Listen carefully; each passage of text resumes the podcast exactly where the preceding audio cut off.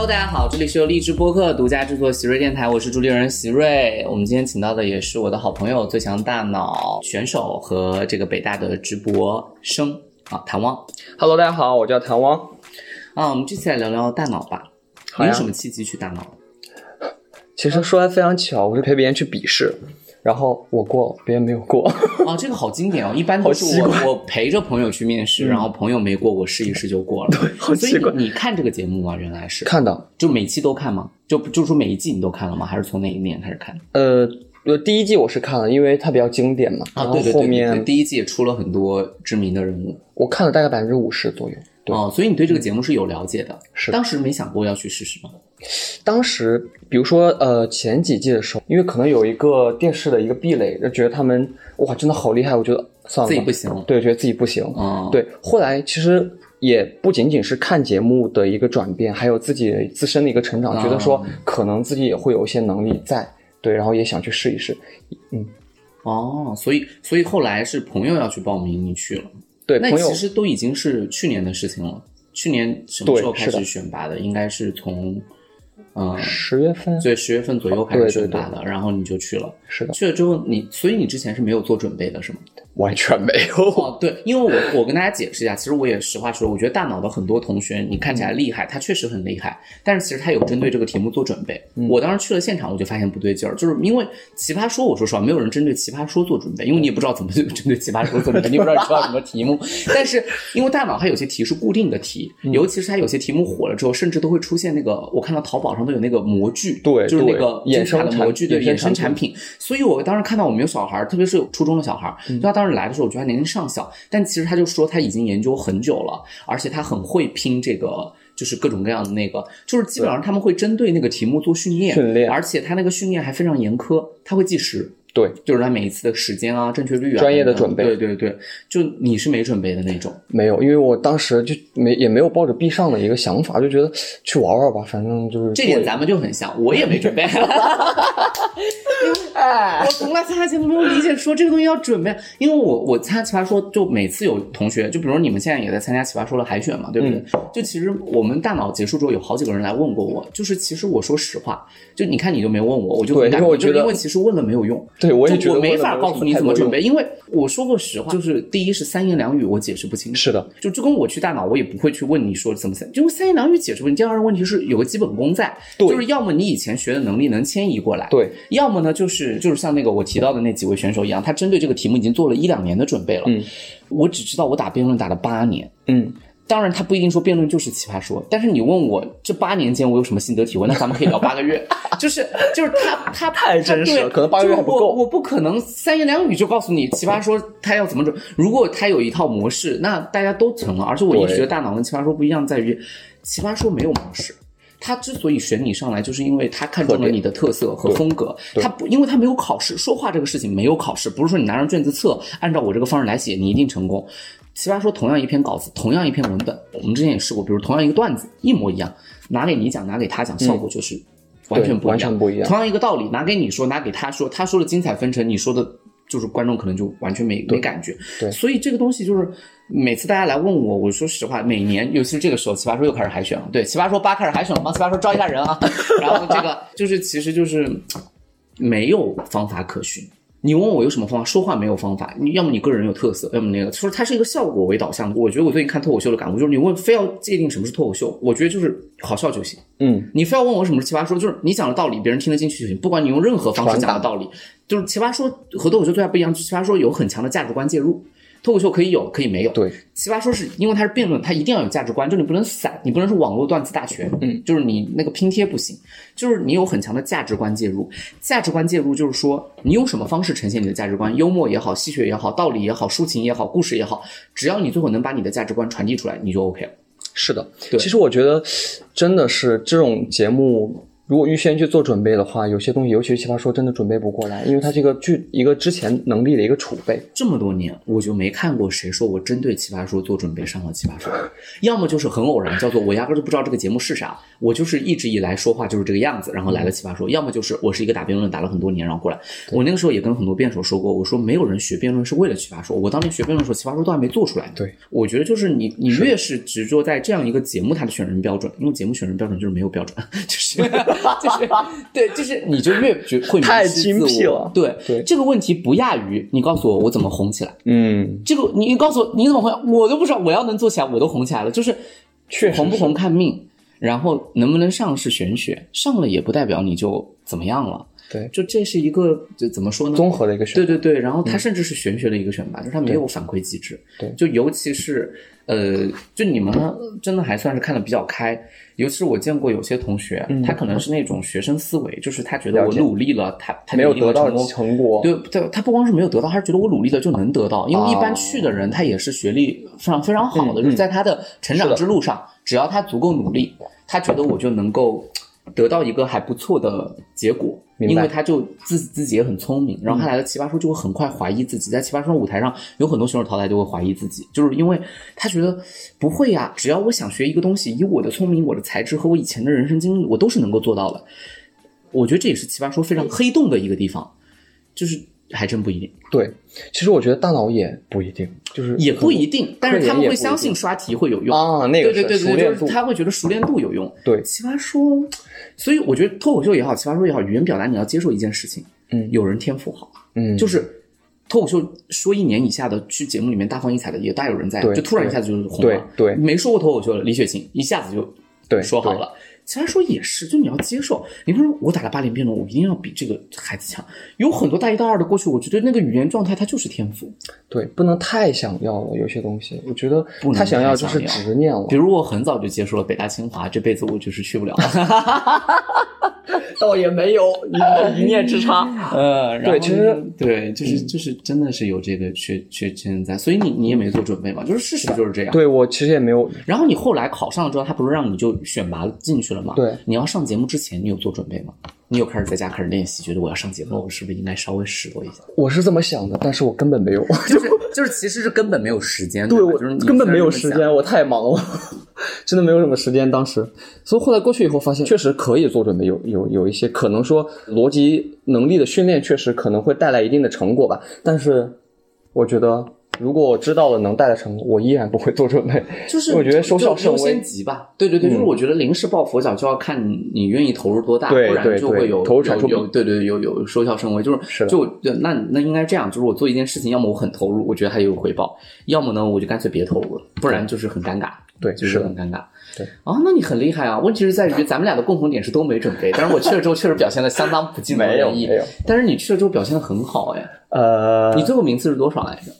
很不错，三十，很不错了，对。就是在一半儿，我们是八十八人对吧？我没记错的话，你就是在一半儿以上，而我是永远在我是相当于拿了一个那个第二，有一个项目，有一个项目拿了第二，对。什么项目啊？碳六零迷阵，不知道你还记得吗？我不记得，不是 那个时候我淘汰，OK，不好意思，我我没有办法记得，因为我就只做了两个项目，OK，但是我两个项目都做出来了，我两个项目都做，我是完全没练习，完全把我两个项目都做出来了，只是时间花的比别人长，所以我的分数就没法上去，但我还挺自豪的。有人说，对，就我等会儿再聊我这一趴，对、嗯你，所以你那个离阵是什么？你跟大家解释一下。呃，那个题目其实就是给你十二个五边形，二十个六边形，然后呢，它可以拼成一个所谓的叫做碳六零的球体，它是一个立体结构，可以类比于足球。那么在这个空间当中，它的每一个边都是有颜色的，它以一个两个五边形或六边形相接，是以同颜色边相接的规则进行连接，组成一个球体。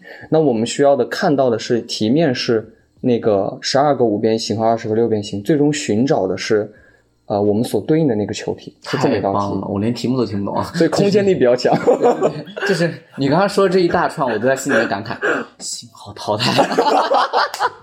因为我参加前，我们第一前两个项目，第一个项目是玲珑拼图，，对，就是它那个拼图特别，你不要觉得拼图很简单，那个拼图是很难因为它每一块放到那儿，它就是都能拼图成一般是这样的，你找先找一个锚定点，嗯，但问题是，你知道拼图最玄学的地方就是它没有锚定点，因为它每个边都能成，对对对，然后就是我问过啊，我不知道，可能我不专业。我问大家，其实大家说，其实拼图这件事情，它是那个，就是有可能你接的下一块接的不同，你就花的时间很长，最后重来。对所以它也有运气成分在里面。因为我们好几个表现很好的选手，在拼图的时候运气不好，可能是的排位不是很前。是的，就是那个拼图，当然如果给足够的时间，我相信你一定能拼成。嗯就是所以，我时间确实是慢，但是就是跟运气有关。对，那个非常靠运，因为它就是一种对排列组合，数学上面，对它就是去试。如果你一开始就试到那个正确答案，那你就直接成。就直接成了。对但是其实那个试是这样，它也有技巧，就是你得记一记。如果你完全不记，就是在那儿瞎拼，对你那个排列组合因为是有限个嘛，你如果都完全不管，那你就会无限拼。你得记过你试了哪些组合，对对对，而且记的试的顺序不光是记某一片，对是记整个的。自己还要编。码去记。我看当时有很多选手说，我把这个编了个什么三组三元组的一个编码，我说可以，这个数学建模学的不错。我是靠强大的逻辑，哎，我又没成功，我在这分享，就是我成功了。对我是靠着强大的逻辑记忆能力告诉我说，我记得我上一篇拼的是这个，呃，我当时觉得记错了就记错了。对，但我后来才发现，现场做题和那个不一样。是为什么不一样呢？就是现场咱们做题其实是很吵的。非常的吵，还有我跟你讲，，就自己对他现场就一直有音乐，而且现场不停在播报，比如说谭汪第一名用时多少多少，对会有这种播报李李第二名谁谁谁，王春林第三名谁谁，一直播报。我跟你讲，就是你刚记完这一片，然后接下来就有一个人成功接着，而且有时候那个播报是连续三个人成功，一直往下。对，我说好吵啊，就是怎么像个菜市场一样，就是。对，就然后呢，我把拼完之后，关键是我觉得我当时有个感悟，我回来跟同学们分享，我说我觉得很无语，就是 因为大家都认识我，嗯然后大家也知道我是一个不长于此的选手，对，然后大家也都知道我是一个文科生，因为你看那个学校，好像中国人民大学只有我一个，因为人大确实文科长于见长社科，对对对对对然后就我就去做。然后我做完了之后，现场就会涌起一阵阵掌声，就是所有人可能都没有那么夸张，在我这就是我拼完之后，有时候李诞老师都会开始在那鼓掌，哇哦，然后就是就是，但是你知道，对，就是我是一个七十七十多名的人，就总共八十八个人，我拼成了，然后 everyone 在鼓掌的时候，我想说，就是你你你有理解过，就是那种智商有问题的孩子，他学会了说第一声就是就是你好，或者就是你们家那个鹦鹉，比喻太形象对，就是你们家那个鹦鹉，你训练了它半个月，它终于说出了一声“你好”，就那个感觉就像是，要么我是个傻子，大家觉得哇哦，傻子也能，就是老天爱笨小孩，要么就是什么呢？要么就是你病了。然后你康复了，你终于可以走出第一步的那种感觉。两场哦，而且关键不是一场，两场我做成了，所有的人都，而且有一次就是我赌那个前十的那个就是记忆的名片那个顺序，然后 就是因为我已经落到最后了，然后同学们在那喊奇瑞加油加油，这个时候真的不要喊。如果如果说就像在打辩论的过程当中，如果你突然忘词，别人突然鼓掌，你也太致命了。让其他说非常有趣，就是一个选手他在讲台上讲着讲着，可能他忘词，或者不知道下面讲什么，观众这个时候说没事儿了，没事儿，我想说不要吵了。对，这个在脑科学里面，就是你鼓励别人一定要正向去鼓励，不能说别紧张，一定要说就是你可以的。或者就是不说话，对要么就不说话他已经很尴尬，你就过去，你以为你这个时候鼓掌不尴尬吗？就是谁都知道他做错了，就是他搞砸了，mess up 的一件事情，然后你非要就是强行过去。但其实这个非常有趣，然后我当时参加节目最大的感触就是这个。但其实有一说一，其实说实话，可能大家只是认识你，然后我知道大家是好感和好意，其实我也没太在意名次，因为我做的最坏的预设是我一道题都做不出来，但是我觉得我当时就是题目都做出来了。其实那些题目说实话真的还挺难的。说实话，第二题是什么来着？我都忘了时。光刺客哦，就是我做的那个，那我就是做两场啊，就是时光刺客。对，时光刺客就是那个，就是那三个个。三个盘，然后拼成一个，对，就是他要那个角度记忆，其实那个是我非常自信的。我我要解释一下，我开始洗白我自己。其实我那个题目，天气风暴。呃选，我没，我选天气风暴，我要挑天气风暴，就是要挑战，就是说，如果不能够在前六个人完成的话，嗯，你就要扣一半的分，就是你得到的分要扣一半。如果你能够在前六个人完成，你得到双倍 double 的分数。对，然后就是一个赌博嘛，一个对赌。然后我呢，当然选了。我为什么选呢？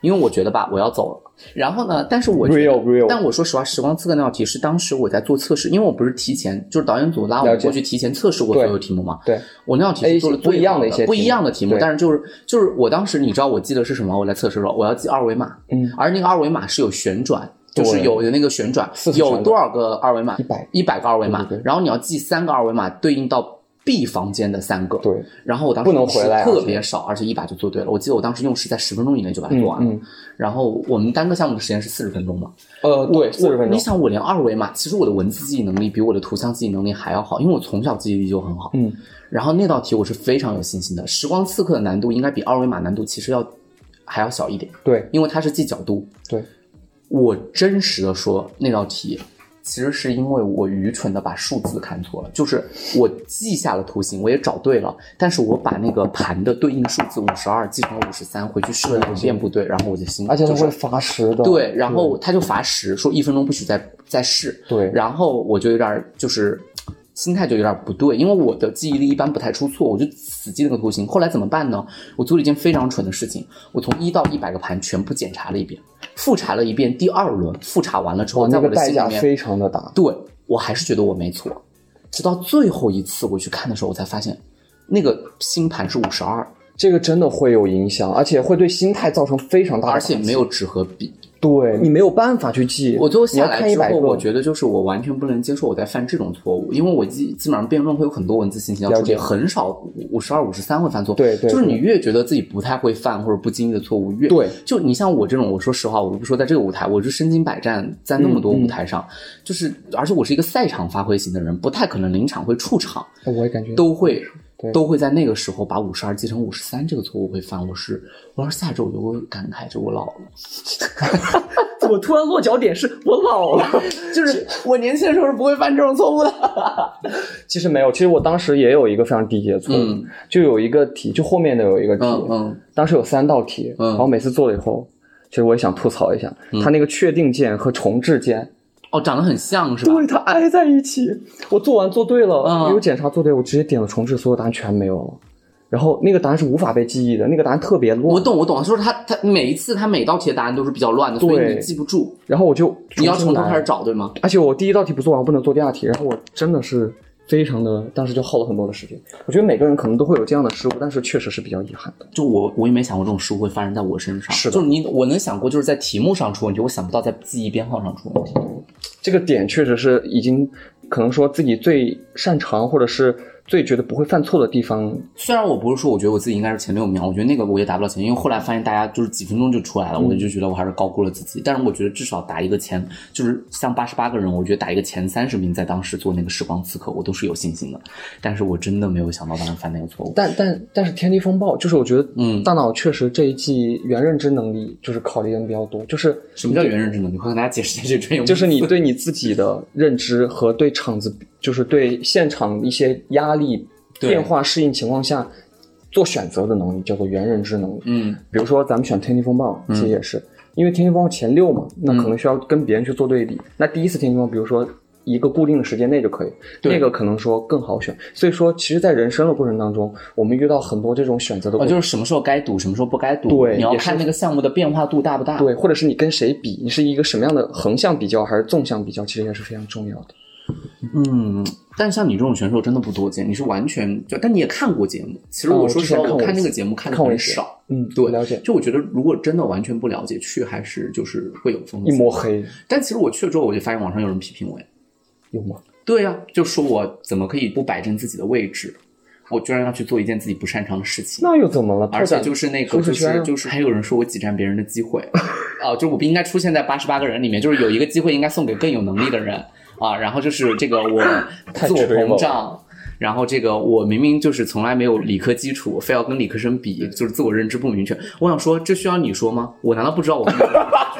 我倒没想到对，就是我当然知道了呀。我的意思就是，你看，这就是一个很简单的想法，就是你觉得我去是我觉得自我膨胀，我要跟理科生比，就是如果我明知道我不如别人，我还去，你想想看为什么？你想想看为什么？你要想我在意什么？为什么？因为我想去南京玩 在你的思维当中，我居然是要跟他们去拼个高下，而且我其实不需要跟这些学霸拼哎，高下。我也有这个因素，很大的这个因素，就是因为我我从来没去过南京，而且免费，而且免费。多好啊！而且你想，我要去认识学霸，因为在我的世界里面，我说实话，就是学霸也多，但是没有到这种。因为我说实话，去最强大脑的天赋型的选手非常多。嗯，就是你看那种物理竞赛、化学竞赛拿全国国赛一等奖，对，金牌甚至还有很多副教授、对教授，对就是他们过来来参赛。我真的想见识一下人类最聪明的头脑们都在做些什么，以及我们的祖国未来靠着他们能够就是走到什么地步。因为我们就是对吧？就是像我这种，就是能给大家提供的都是一些观点价值。然后那个节目，我当时就知道不适合我。你想啊，就是他没有说话的机会，好真实。对，就是我去，其实我当时淘汰了，我也没有很悲伤的原因，是因为我们当时不是三天的录制期嘛，第一轮就是三天录制期，但是第二天就开始淘汰人，所以我第三天就去玄武湖玩了一天。啊。倒是对对对，也非常开心啊！就是吃了点南京的鸭血粉丝汤啊，喝了点奶茶，对对对，就就非常开心。我并没有在意，而且其实说实话，这个节目往下录我也没时间参加，因为它跟奇葩说同期录制是同期的，而我在奇葩说圈表现也很好，所以我我也没有时间同时写着稿子又准备着另外一个东西，还要写我的毕业论文，所以就是我就是过去就是想玩一下，至于能不能挤占别人名额，哎呀。我觉得，说实话，但凡他如果真厉害，大家也不用担心。我都是八十八名当中的后二十二名了，我挤占谁的名额了？他如果过来要我这个名额，那他也趁早别来了。对，其实不存在。我觉得，因为如果说他真的优秀的话，他的测试成绩是能涨上来。而且我们最后都是靠测试进去的。我也测试过啊，我不是说我们要，我那六个项目也是做了三个项目的，就是有三个项目没做出来，就是当测试的时候。对啊，就是也没有那么差劲啊。对啊，而且我当时我们当时公布的是测试初始排名嘛，我是七十二，我八十八分是七十二，我觉得还好吧。就就对啊，就是我也没准备，就是也是八十八分之七十二，对吧？就是就是我我挤占谁了？就如果我是最后一名上去，你还能说我挤占了一个，对吧？场外因素，我觉得就。倒也没有，其实说实话，真的，因为选这些人都是完全你你有测试嘛。那如果说你优秀的话，确实能够上来，并且如果说你不擅长这个东西就不去做的话，那如何去拓展自己的舒适圈？其实我也没有想要拓展，我就是啊去玩啊，就是玩因为我知道我完全不擅长，而且我也志不在此。对，但我觉得还蛮有意思的，而且我确实觉得当时我见识到好多人的天赋异禀。是的，真的，我当时是惊叹的，我为人类所有伟大的头脑和才华都比较惊叹。对，从第一季到现在，确实出了很多非常优秀的人，甚至有一些能够为国家，甚至是公安部门做一些工作。对，就很多人真的做了很多贡献。你像观察力强，我第一次去那么多就是有牛津、剑桥同学的场合，北大在那个场子里面的学历也就还好。对，就是你知道那个那个场子，如果你牛津、剑桥四五四五六七，大家都不会哇一声。就是北大，大家哎，你是北大，我也是北大，或者清华。对对对，就是就是这个感觉啊，所以非常内卷的一个场子。所以当时其实我也吸纳到了很多有用的东西，比如说大家在这个场子之内情绪变化是怎么样的。对，所以我觉得其实当时节目组找我的时候有问过我，他们说就是其实特别想我过去调剂一下这个氛围啊，我了解。因为大脑一直以来的氛围都有点儿，都不是正的问题，就是都有点太残酷和严肃。其实那天我们。当时有一个孩子比输了，还是就是他都还没有淘汰，他是那个预期自己在哪个位置前十，然后后来出来是二十多，然后他就哭，就是就是感觉很挫败的时候，其实我心里面就很不是滋味。对孩子还是比较年轻，是的，就是呃怎么会为这种事情而需要这么伤心呢？对，就就我的意思是我能够体会，但我想说就是嗯，就是这种挫折，其实你也在往后看，这是一个很小很小的挫折，而只是一个节目领域非常非常小的挫折，它也完全不代表你不优秀。就如果你的认知就是都一直是那么期待那么高的话，就以后会出很多问题的，真的是这样。所以我就，我就当时其实心里面也在想，其实当时节目组让我过去就说，呃，希望我多说话。后来我发现我没法多说话，为什么？因为我做题比别人慢，只有做完了的人才有资格说话，做不完的人都恨不让周围的人闭嘴。我说什么话？第二个就是那个，希望就是我能够就是大概率跟大家分享一些东西。后来我才发现，就因为这不是个观点类节目。做题嘛，你跟别人分享的前提是你把这道题 做出来了，没做出来，你跟别人分享啥？而且其实，在那个环境，大家大家都挺紧张的。我发现很多人在那个环境，就我想跟他开玩笑，然后想跟他聊聊开心的东西，但是他没有，他绷着一根弦，而且就是做完了的人，他就因为场子很无聊，就是他做完了，他就只能凝视你，就是他只能观看你没有做完的人。对，然后就是也是没有办法。对，就像我，就是我周边那个所有人都拼完图了之后，然后他们就都在看我的拼图。对，就是我想说，哇哦，就是，但是你也可以理解，因为他不看你拼图，他干嘛？干嘛呢？这个厂手机也被收了，他干嘛呢？太好笑了。他只能看你拼图，对吗？就是，我觉得就是，对，就是这个场子非常奇怪，还有点饥饿游戏的味道。而且我当时，因为我认识的是狼家子玉。然后狼家子是去年的选手推荐我过来玩的，对。然后后来我跟他说怎么压力这么大，其实我自己还好。他说你应该也感觉不到压力吧，反正你也不太在乎。然后我说那倒是了，我已经太真实了然后我跟他打电话说我我已经淘汰了，我只是想想说就是为什么这个场子氛围感觉压力特别大。对对对然后狼家说今年改版了，去年他们没有就这么快，起码从淘汰速率来讲没有这么快，就而且是战队形式，今年就是比较个人战。然后他说确实就改版了。我说你看，你推荐我来的就是一个硝烟弥漫的战场，而你又不在，就是就是你跟我许诺的那些东西都不存在。遇到了我不是。对对对，就是 遇到了你们，但是就是真的就只待了两天。其实大脑给我的成长挺大的，虽然就对你待到还是挺后面的，对，待了，因为其实第一轮对淘汰的比较快，之后后面其实就会慢下来，因为基本上所有综艺节目第一轮要淘汰一半，其实大脑还只淘汰四分之一嘛，对对对，然后就后面就慢下来了，慢下来了，成长是真的挺大，不管是做来了还是没有做来，都会有很大的成长。多好！明年还去吗？明年今年，sorry，就不去了吧，我还有更多想做的事情，比如说嗯，脑科学科普，比如说啊、一些对，大家到时候也可以关注一下唐汪的这个这个账号，没有没有没有但是他现在还没有启动，对但是很快跟他有这个大计划，很快要计，就是大家可以在抖音上搜索，搜索什么呢？你的名字也没取是吗？嗯对，但看看你这是计划，大家可以注意一下，搜一下。这样吧，如果我就是突然打广告，查到了这个台湾的这个账号的名字，我就把它附在评论区，好不好？因为它现在还在启动阶段，然后我们附在评论区，大家也可以关注一下，我也会去关注啊，啊、非常有意思。所以现在的计划主要是想往新媒体方向上做，想要跟大家分享一些脑科学上面的事情。对，因为觉得这个这个是主业副业相辅相成的。因为主业我在做啊、呃脑科学科研的同时，我可以把一些知识下沉了，然后觉得说可能对大家的一些生活、学习、工作有益的话，我会想你能现在给我分享两个吗？可以啊好奇，可以吧，比如说、嗯睡觉，有的时候我们睡得很长，但是反而很困，对对吧？然后我每天都这样。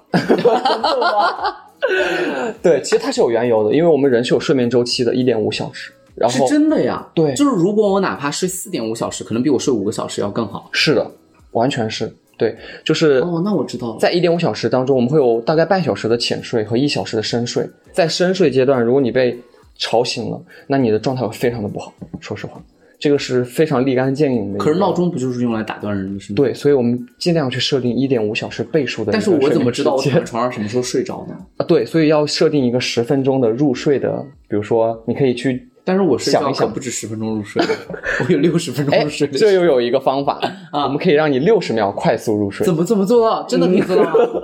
比如说，太需要了。真的有，真的有，就是有一个美国医生叫安德维尔，他发明了一种六十秒快速入睡的方法，就是我们首先先吸气四秒，然后憋气七秒，然后你不要，你等我睡着了，要录着录着睡着了怎么办？对，然后再吐气八秒，然后如此往复三次，一共是五十七秒，这样就能够达到快速入睡，一下就会有睡意了，真的有效，可以试一试。真的有效吗？今天晚上我就要试，大家记住，哇，这个方法很有效，真是失眠患者的福音。吸气四秒，特别速有效，嗯，憋气七秒，对吐气八八秒秒，三次，往复三次。哇，然后就是这样的一个睡睡眠时间，一点五小时为周期，是的，啊，好神奇啊！所以你的睡眠质量很好哎。对，是的，我睡眠质量一般都是很好。然后，嗯、还有很多别的，对，很多情感向的呀，学习向的呀，如何建立自信心好，，行，给你留一点，期待你的这个这个账号，大家可以期待一下哟。哟。啊，那就我一直觉得这种东西就比较有意思。对对对对对，嗯，行，还是沟通比较有意思。沟通也有意思。沟通沟通的意思是因为沟通，就是你觉得它没有意思，你也得每天沟通。所以我不担心你觉得它有没有意思，你也必须得每天沟通 对吧？对，所以所以就嗯好，那谢谢谭王做客希瑞电台，今天聊得非常开心，谢谢你，很高兴见到大家，再见，拜拜。